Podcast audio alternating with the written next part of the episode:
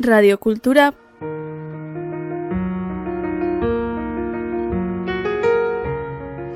puntu eus. 2008 garren urteko udazkenean, Zarako herrian antolatua izan den aurre eta gazte literaturaren ikusi mikosi azokarat joateko aukera izan dugu eta hainbat kulturera gilerekin mentzatzeko parada ikan dugu. Odei Aranguren, Txalaparta argitaletxeko ordezkariak eta Oier Etxebeste, Alberdania argitaletxeko ordezkariak aurre eta gazte zaileko liburuak argitaratzearen garrantzia aipatzeaz gain, azkenik plazaratu dituzten berritasunak aurkezten dizkigute. Kaixo, e, Odei Aranguren naiz, uartekoa eta Txalaparta argitaletxean lan egiten dut. Nik e, biltegian eta administraritzan lanean dago, Bueno, justo orain eh, ireki berri dugu bulego berri bat, e, liburu denda gainera ireki duguna eta dago Iruinan kale nagusian eta gero mantentzen dugu Tafaian e, beti egon garen tokian biltegia.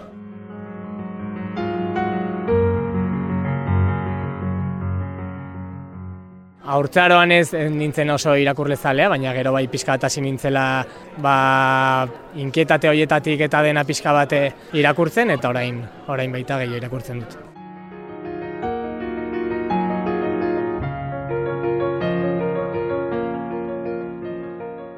Ikusi nuen txalapartan bilatzen ari zutela pertsona bat, nik e, argitaletxea ezagutzen nuen, gustoko nuen gainera argitaletxeak ateratzen zituen liburuak, gehien bat igual nik bai gehiago saiakera irakurtzen dut, eta eta alde horretatik bai interesa sortatu zitzaidala, eta horregatik prestatu nuen kurrikuluma zehazki txalapartan lan egiteko, eta hola hasi ginen, duela hiru urte gutxi gora bera.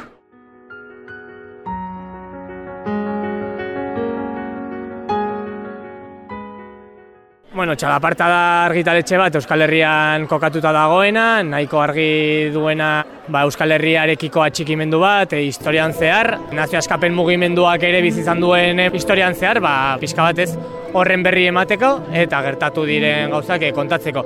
Gehien bat sortu zen txalaparta, hori, atera zuen lehenengo libura izan zen, Navarra mila beratzire hundagoita masei, eta hor bai, e, lanketa potente bat egin zela herri zerri, familiekin tabar, eta pixka bat liburu hori izan zen, ba, txalapartak argitaratu zuen lehenengoa eta horretik hasi zen. Gehien bat e, memoriari garrantzia emanez. Eta horretatik ba, aurrera egin zuen memoriari garrantzia emanez, baina gero ja, pues, adibidez, orain aur liburuak ateratzen ditugu, gazte liburuak ateratzen ditugu, lehen ateratzen ez zirenak, eta, eta horretatik.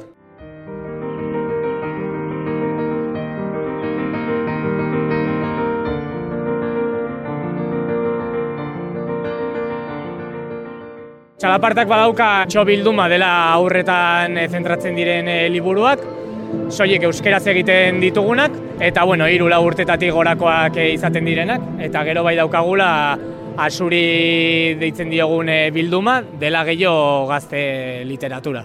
Eta hor bai, sei zortzi urtetatik gorakoak izaten diren liburuak.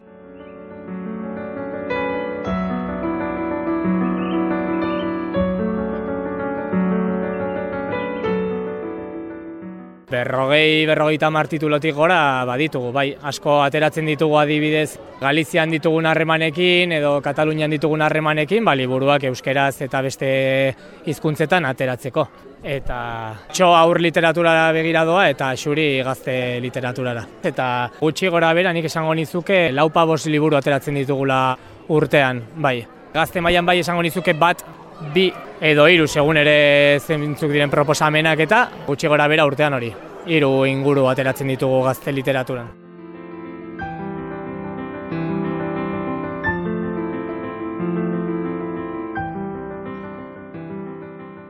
Ilustrazioak gehien bat eh, oso garrantzitsuak izaten dira aur literaturan eh, argitaratzen ditugun liburuetarako eta bai hori da pixka bat garrantzia ematen dioten zerbait ez eta bueno, nik uste txalapartaren helburua beti hori izan dela, ez?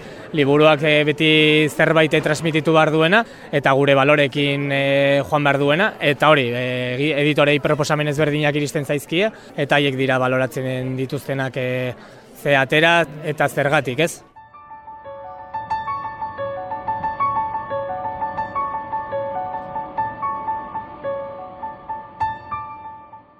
Eta untxiak entzun adibidez liburu bat da, e, bakardadea tratatzen duena, eta nik uste nahiko interesgarria dena, ze irakurri dezakezu askotan, eta moduren batean edo bestean azaldu alduzu aurrari, eta nik uste ikuspuntu ezberdinak e, ateraldituzula, eta usnarketa horietatik ere aurrekin e, landu.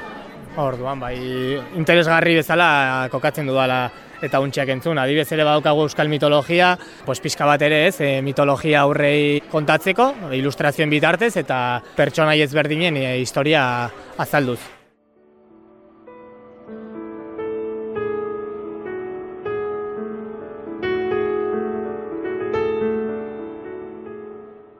Euskal Herriko historia ilustratua ateratzea erabaki genuen, bai Joseba Sironek daukan bazkenan ba, historialaria da eta berak duen eh, informazio guztiarekin ba, erabaki genuen bilduma hau ateratzea, lau zatitan e, banatu duguna eta justo iaz atera genuen azkeneko tomoa eta ja bukatutzat ematen dugu bilduma. Eta bai, nik uste horrek ere erakartzen duela, ez? E, azkenan Martintxo ere sekulako ilustrazioak egiten ditu eta pixka bat ba, Joseba Sironek daukan historia guztiarekin eta Martintxok duen ilustrazio informazioekin oso lakargarria da ikusteko eta eta Euskal Herriko historiari buruz e, ba, irakurtzeko.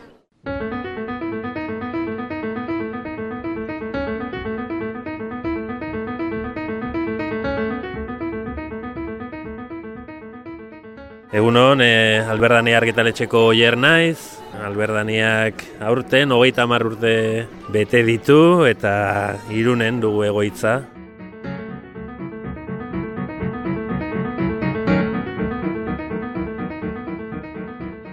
Ba, bueno, aita etxean editorea dut eta bere proiektua ba, aurrera jarraitu nahian, ba, bat prestatu ginen administrari moduan kudeatzeko, enpresa kudeatzeko. Eta bere garaian sukaldaritza ikasi nuen, baina bueno, gero administraria izateko eta bueno, kudeak eta enpresa kudeak eta eta hasieran naiz eta beste bide bat hartu ondoren ba, aitaren proiektua aurrera jarraitzeak ba, ilusio berezia egiten ematen zidan eta ba, iru urte dara matzat, eta bueno, beti gustatu zaigu literatura, eta gertutikan bizitu dugu, eta bueno, horrela.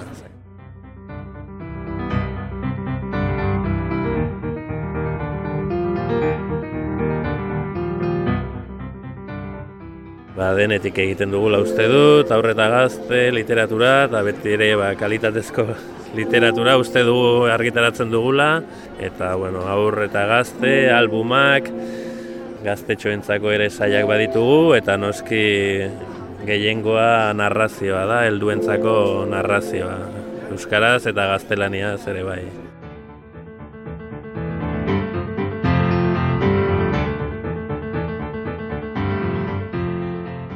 Horten nobedadeak eh, lau ditugu, album bat, lau zei urte bitarteko entzako, tximel eta aurra, eta gero ba, gure zail berriko herria txikota, Amabi amala urte bitarteko entzako, ba, itzulpen bat, Francisco Castroren joan joana, ekarri dugu, eta beti ere, ba, badugu ere, greg, eh, gizajo baten egunkaria saieko, ba, azken alea, amabos garrena, euskaratu berria, ba, ele berri ilustratua da, itzulpena da, baina asko maite dute gazteek, eta, bueno,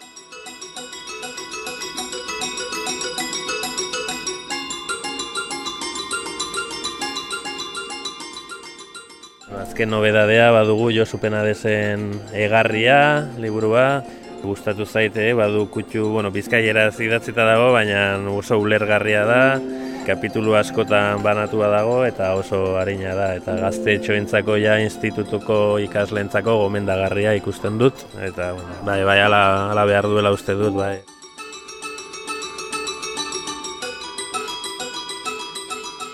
Radiokultura